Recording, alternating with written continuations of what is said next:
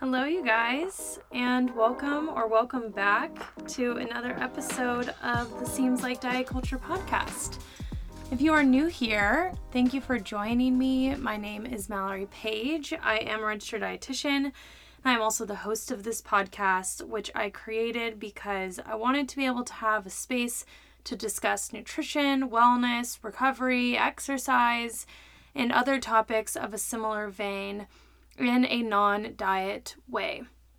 So much of the information nowadays is just so riddled with diet culture, and I feel like when you're making a decision around how you want to interact with something, it's always useful to have different angles and more information, especially that which is research backed or coming from educated professionals.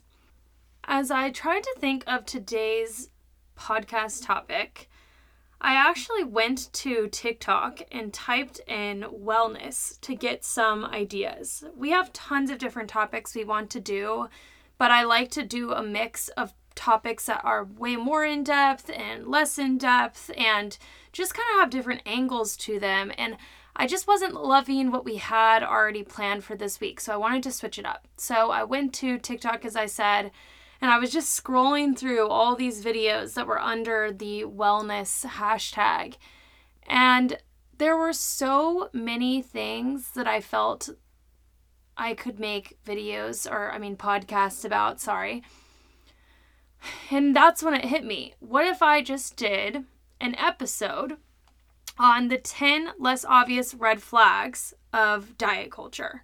I use the term diet culture just for simplicity, but really it's any type of wellness oriented practice and checking in with yourself on those things to know if they may not be best suited to you or they may be diet culture. I say less obvious because of the fact that I feel like a lot of you guys probably know many of the more obvious red flags such as extreme diets not being the best for you, or really rapid weight loss not being sustainable or the best for your body, or not eating under 1200 calories a day, you know, things like that. And I wanted to dive deeper into the stuff that you may not know or may slip past you is not seeming like it's diet culture or it may not seem like it could potentially not be best for you but in actuality, it really is. I have 10 things on this list, and I'm going to be diving into each of them a little bit more in depth. So let's just start it off with number one, which is non research backed suggestions that only have anecdotal claims or single studies to support them. There are so many reasons why it's important to have research when you are suggesting things to other people. I'm sure if you guys have listened to this podcast before, you'll know how big of a fan I am of looking to research to actually validate claims that are out there. There are so many reasons why this is important, including but not limited to the fact that every single person is different. So even if someone says it helped them, that doesn't mean it's going to help someone else. The placebo effect is very strong. So if someone else tells them it's going to work, they may believe it's going to work and therefore it's going to have positive effects. Also, because every single person could not only have potential positive effects that come about differently, but also potential negative effects. And we never want to be recommending something without research behind it that could potentially harm someone. There are thousands of things in wellness culture that have no research behind them that people recommend so often. Cycle syncing, lemon water, ingredients to avoid that they talk about. And there are so many more that I could talk through. I also feel like it's important to be wary of practitioners that base their whole recommendations off of either single studies or no studies. The carnivore diet guy is someone that is known for basing his recommendations off this single study, and it's not even a reputable study. And that's the other thing that's important with research is just because there's a research article about it, it doesn't mean it's a good research article. We have to look at the sample size, we have to look at the type of study, you know, is it cross-sectional, is it case controlled? Are they using placebos, what population are they using, etc., etc. And it's also extremely important to look at the limitations and or the bias that could be coming in. Um, the conflicts of interest, such as people being funded by the company that would be affected by the research. For example, food intolerance test research thus far has been paid for by food intolerance companies that create those tests. That's clearly a conflict of interest, right? Now, I know that when it comes to research, if you didn't go to school to be able to learn this, like people that are in science based fields, it can be really confusing to look through. If there's a podcast like the ones that I make, you can always go to those. And I have been trying to include more of my research studies in the notes. I want to get better and better about doing that. It just takes some time to compile. But there are other really well backed people out there as well that share science based from a non diet perspective online. I can put together a list of some of these because in this exact moment they're escaping me and I don't want to say them incorrectly. But also, you can try to explore this on your own as well. Looking at research online, you know, you can go to NCBI, you can use Google Scholar, I believe is what it is. But just know that a research article looks very formal and it looks very scientific. It's not just some article that someone threw together that may come up when you do type in research. Number two, lack of flexibility slash acknowledgement on variation. Again, there are so many ways that this can show up. Some of the main ones that I'm thinking about are hunger cues changing every day and people not being accepting of that, such as telling someone they have to eat the same calories or macros every single day. Number two, not recognizing that people will go out of town or be at weddings or be on vacations, and that variation is important to be able to adjust for in a way that's non stressful. So, if you can't adjust for that or acknowledge that there's going to be that variation, or need for flexibility, it's not going to be helpful. Even just personally thinking about yourself engaging with something and imagining how flexible it will be. If I think back to my old self with all of the food rules that I had, there was little to no flexibility I could ever have within the day to day because of how rigid they were in terms of timing and ingredients and amounts, etc., etc. The reason why this is so important is because when something lacks these things, it's inherently not going to be sustainable and it's also not going to allow for you to cover the basis of what you actually need. If we think about this in regards to the hunger cues example, and the calories fixed every day example, if you are telling yourself you can only have that amount, but you actually need more, it's going to end up being very, very detrimental for you and for your health. Health. And so it's so important that we're able to have this. Number three is being weight or aesthetic focused. Now, I know that people are not going to like this one. I feel like every time I bring it up, there is pushback, and I totally get it because I know society really pushes this messaging. But hear me out in what I'm saying for this. So, first of all, we know that HAES orientation, health at every size, is a thing. So we know that weight isn't everything. We know that BMI isn't accurate. We know all of those things. Now, when it comes to combining that with wellness suggestions, I think it's really important to ask yourself why the primary focus is on external things rather than internal if the goal of this is to help us fe- feel well right? Wellness is all about well being and feeling your best. And so when something is weight or aesthetic focused, that does not mean it's going to help us feel any better. It could actually make you feel even worse because weight is not a direct predictor of how you are going to feel. Although it can change it, it doesn't mean it's going to change it for the positive if it's going in the direction you think it should, or the negative if you think it's going in the direction you think it shouldn't. My recommendation is always to focus on how you feel internally and then know that the way that you appear externally will align with that. And if you are feeling your best, then that is the place that your body should be. And even if that isn't where you quote unquote think it should be, there is that grieving process that may need to take place, and that how you think you should look isn't always where your body wants to and needs to land in order to function optimally. And if you truly want to achieve your most well, healthy self, then you shouldn't be trying to force your body somewhere that it really, really doesn't want to go.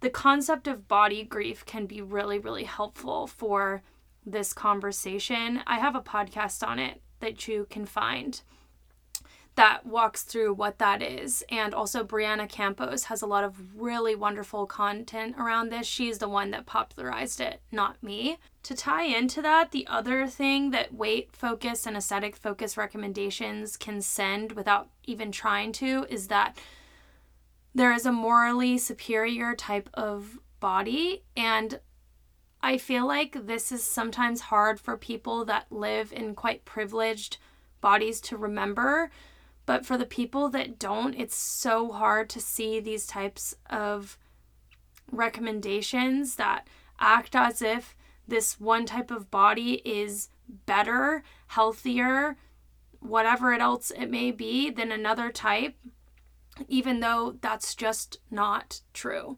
So just keep it in mind how that can affect others and also how it can affect you if you're someone that aligns with that. Number four is placing morality on food or demonizing foods. This is something that happens all the time, and I feel like morality around food is quite a hard concept in general because it so goes against what society tells us and what we're taught from such a young age. The concept in itself shares with us that there is no such thing as moral values that inherently exist within food, which is true. That's why someone could eat a food and feel not no guilt at all and another person could eat a food and feel complete guilt. And because of this, we are actually the ones that put morality onto foods based off our own viewpoints and standards. Now, this does not mean that broccoli is the same thing as chocolate cake. They are different in many ways structurally, how they look, how they taste, nutritionally. But it's saying that your reaction to those things can be the same. They both can be free of guilt and they both can be free of moral superiority as well. Many things that you see, most honestly, in wellness culture put morality in foods. Even if they say that it's okay to have quote unquote balance, they still will call foods bad or good, clean or dirty, junk food, trash food, poison, toxic. I mean, I could go on and on and on. If you are truly in tune with your body and you've built a balanced relationship with food, you actually will naturally gravitate towards all types of foods and find what makes you feel good. But when we demonize foods and when we put them on a pedestal, it makes our relationship to them very unbalanced inherently. When you tell yourself that you can't or you shouldn't have something, it's like telling a kid that they can't or shouldn't have something. You know what it makes them want? It makes them want that thing even more or it makes them feel bad whenever they have that thing, neither of which are actually helpful when it comes to something like food. How it affects you when you put food on a pedestal is that you desire it more and more, and it makes the way that you interact with it abnormal. Maybe you eat a ton of it at a time, or you can't have it in the house, or whenever you go out to eat, you feel like you just can't even enjoy the moment because you're so fixated on how much you want or how much you can't have. No matter what, it's something that is not beneficial to your overall relationship to food and also to yourself. Because why would we want to be having these type of interactions where we're shaming or guilting ourselves it's not productive in other areas of our life so why would we think that it's productive with food Number five is blanket recommendations for an extremely complex problem. This is essentially what you see in all of wellness TikTok. I'm not even kidding. Someone will say something like, Here's how I fixed my autoimmune disease. And they list off all these foods that they took out and crazy wellness things that they did. Meanwhile, they're not even specifying what autoimmune disease they had. They're not specifying why they're doing these things. They're not sharing if they're a practitioner. I mean, I'm sure you guys can imagine these types of videos from Instagram and TikTok as I even say them right now. This especially happens in the areas of chronic diseases, gut health, blood sugar, and even eating disorders, but the truth is, they can be in any category. And no matter what, no one should be making blanket recommendations about them. You will probably notice online that true professionals, you know, registered dietitians, therapists, doctors, the list could go on, they are not doing this stuff. They are likely never just saying a recommendation without nuance. And they are almost always giving some type of disclaimer if they are giving a recommendation. But a lot of their content more be more may be education based if it is on these complex topics. There is a reason for that. There's a reason why you see actual professionals not say, sharing this stuff and you see people that are not actual professionals that did not go to school to get their degrees sharing these blanket recommendations. Now, of course, you see people share bad advice and recommendations on both sides. I've seen dietitians do it, therapists. It happens way more than it should at all different angles.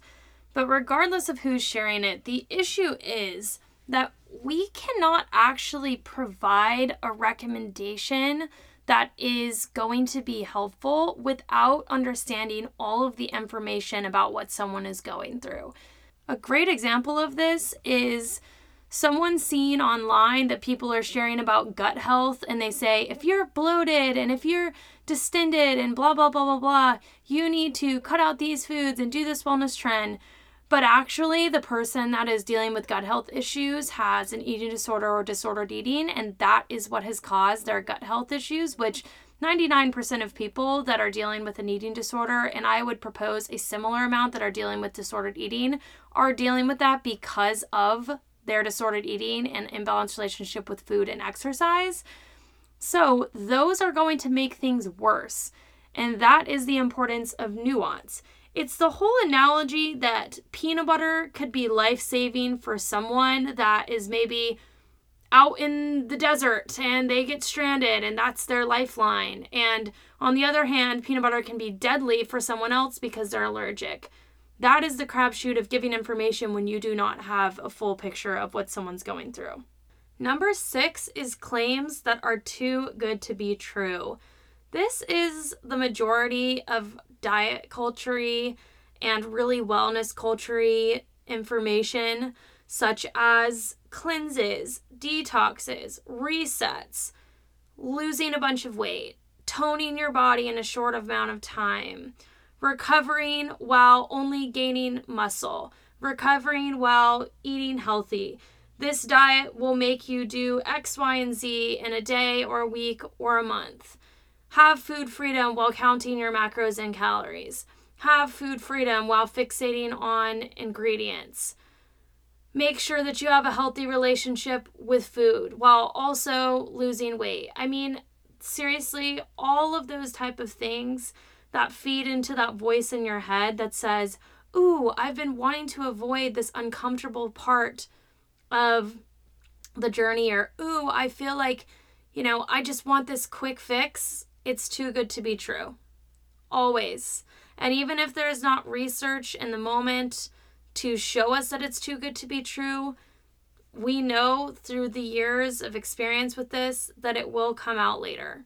And that is why it's best to avoid it. And I also think it's important to ask yourself why you're doing it as well.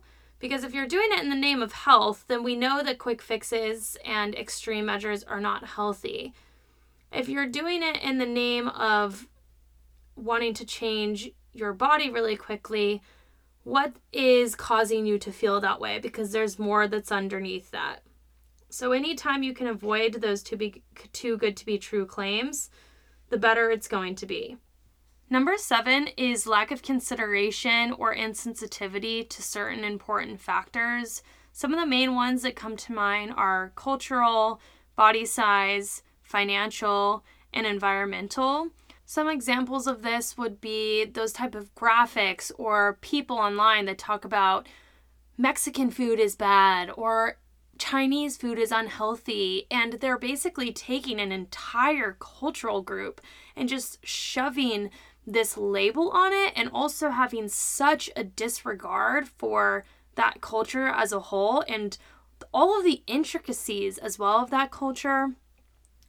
The body size is huge because people will share what they think is the picture of health, or they'll really push along this rhetoric that aligns with BMI or certain weights. And yet we know that those things are not accurate. So it is just not only being harmful and insensitive to those groups of people, but it is also incorrect.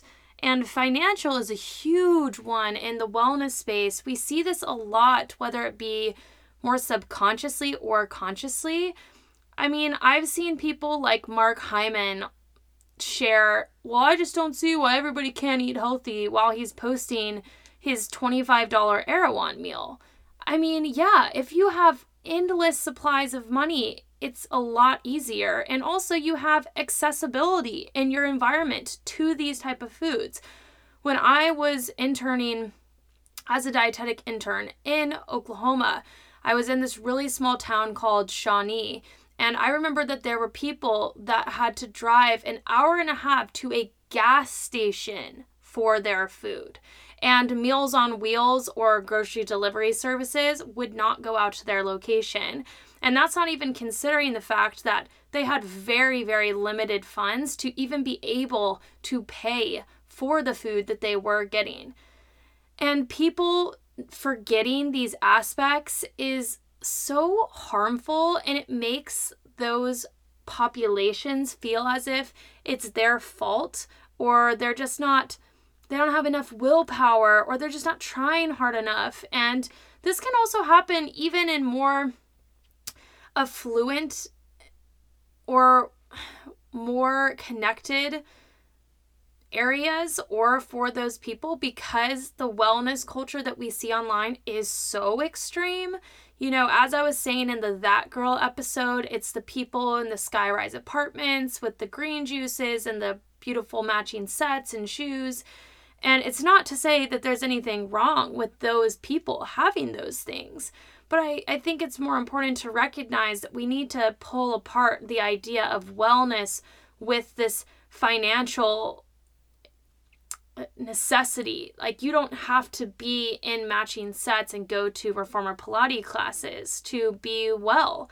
Wellness is meant to be accessible for everybody. It's meant to be accessible for every cultural group, for every body size, and for every single person. And although it's going to look different for every single person, that doesn't mean that we should have such extreme recommendations and such diet culture influence recommendations that we are no longer able to have everybody be able to achieve their version of well being because it feels so unachievable and so out of touch.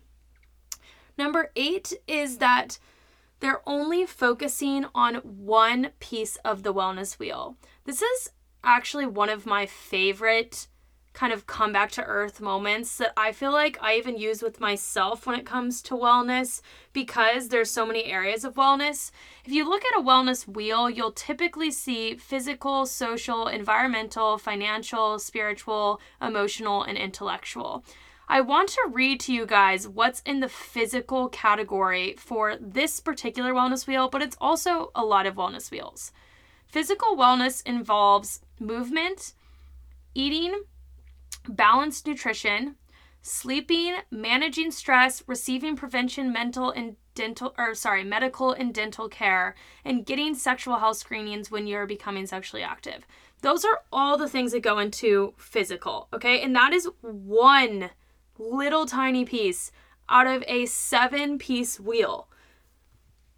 How many people do you feel like are hyper fixating on two out of the what, five or six elements in just the physical wheel of wellness.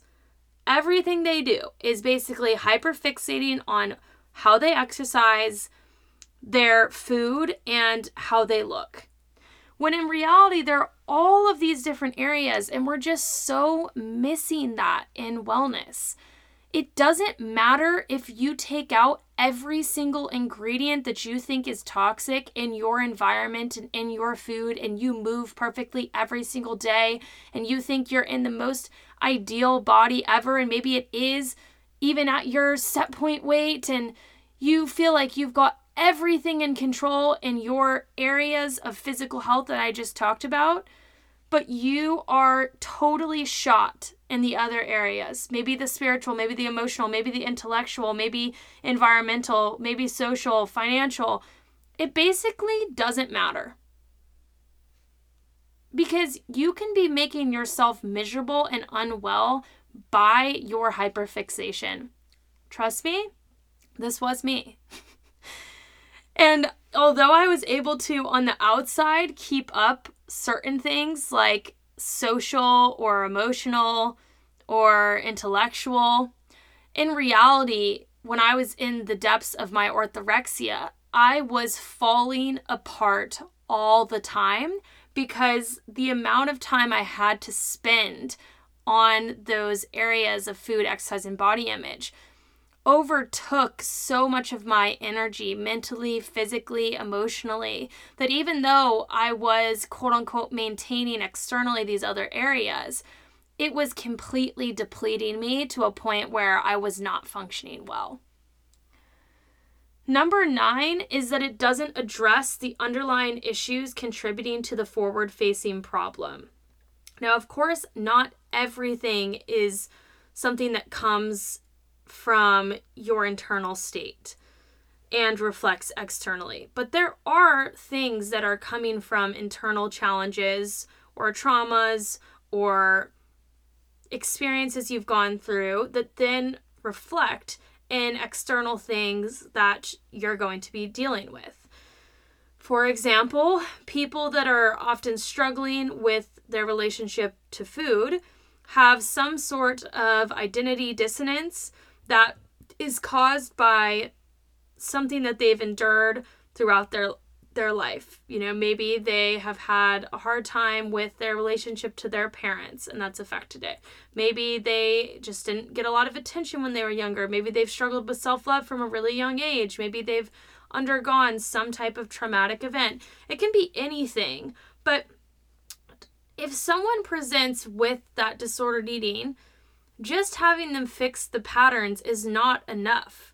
This is why in Live Unrestricted we do so much to focus on identity and coping mechanisms and mental health and all of these other areas because we know for a fact that just focusing on the physical actions is not going to make the difference and get you to being fully recovered.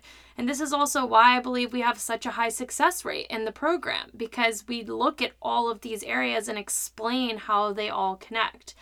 Now, this can also happen for people that feel like maybe they just aren't feeling in line with their body. You know, maybe they feel like they're exhibiting these signs that they may be over their set point and they just feel so lethargic and not like themselves. So many people will say, oh, that's because you lack willpower, or that's because you don't have any discipline. But in actuality, there could be something deeper going on internally about how you feel about yourself or things that you've gone through. And in order to really be able to help anybody with the external presentation of what's going on, we need to be able to address these underlying things that are contributing. So, this is again why when you see something online and it's telling you, oh, yeah, no, just do this, this is going to fix it, or yeah, just count your calories, just count your macros, just, I don't know, do whatever it may be, that is not just going to fix it. This is also why it is, is so harmful to go from you know, the whole like I'm doing cardio and restricting my food to I'm counting calories and exercising to be strong. It is just that transfer of control. It's not addressing the fact that you're still putting worth into your body and it's just something that can be really, really harmful. And we've seen that it can be harmful many times. Last but not least is number 10, which it doesn't make you feel your best. So, even if you go through every single one of these things that I mentioned and more, but you turn inwards and think, you know what? This just either doesn't make me feel good physically, emotionally, mentally. Maybe it creates feelings of inadequacy or comparison, or I just don't feel really energized by it, or whatever it may be. It really doesn't matter but it doesn't make you feel good, then that's not meant for you, even if you feel like it should be. We talk about this a lot when it is comes to the intuitive eating portion of Live Unrestricted and this module that we call building your own morals around food. We have to be open to exploring all of the things that truly make us feel good and don't make us feel good without the bounds of what we believe they should be. I always use a silly example, but raw kale just does not work for me at all. It needs to be massaged or it needs to be cooked because it will wreak havoc on my digestive system. It's not a good look. And there were multiple times where I tried it, and when I was in my eating disorder, I still forced myself to have it, even with those symptoms, because I was so convinced that I thought it was healthy. But why would I force myself to do something like that when it, it just doesn't work for me? On the other hand, so many people have this obsession with protein in the morning, and they'll talk about the research behind why you have to have it. And I actually have an episode on protein obsession if, if you want to listen to that and how much protein you actually need and I go through all of the the research behind that. For me, I don't personally feel like I need to have protein every morning. There's a lot of mornings where I just want to have some toast, and that's fine for me. There are other mornings where I do have protein, but I'm listening to what works best for me, and that does not have to be exactly what aligns with nutrition recommendations every single time. Doesn't have to be what aligns with what other people say. It, it has to do with what works for you. And when you really reach that intuitive relationship with your body, you'll know what that is. Now, I think with this one, it is important to talk to the nuance, as usual, with what I was saying earlier. It's hard to have true intu- intuition with your body when you're struggling with food or when you're still really disconnected from yourself. It took me a long time to develop that intuition. And there were a lot of things that I didn't think made me feel my best just because of my own disordered thoughts. Like I avoided dairy, and that was because I swore I was allergic to it, but actually I was manifesting myself not feeling good with it every time I ate it by hyperfixating on the fact that I believed it was going to make me feel bad. So, with all of these recommendations, or I shouldn't call them recommendations after everything I've just said, right? With all of these quote unquote red flags, just remember that there is so much nuance to this. Everybody is different, but generally, what I was saying should be true in most cases, especially in regards to those first eight that I went through, because anything that's saying those things to you, non researched back suggestions, lack of flexibility or acknowledgement of variation, being weight or aesthetic focused, placing morality on food or demonizing food, giving blanket recommendations for an extremely complex problem, has claims that are too good to be true, lacks consideration for important factors like cultural. HAES or financial, and is focused on only one piece of the wellness wheel, is just not going to help you to feel your best and is very influenced by diet culture, most likely, or at least to some extent influenced by diet culture. I know this was a little bit different setup for an episode. I haven't ever really done a kind of like 10 blank red flags or had multiple lists of things. It's usually topics. So if you liked this episode, definitely let me know. I always want to hear your guys' feedback and I really appreciate it. If you do enjoy the podcast, giving a rating or review on Spotify or Apple, especially if you're willing to write one, would be so amazing and it helps me out so much.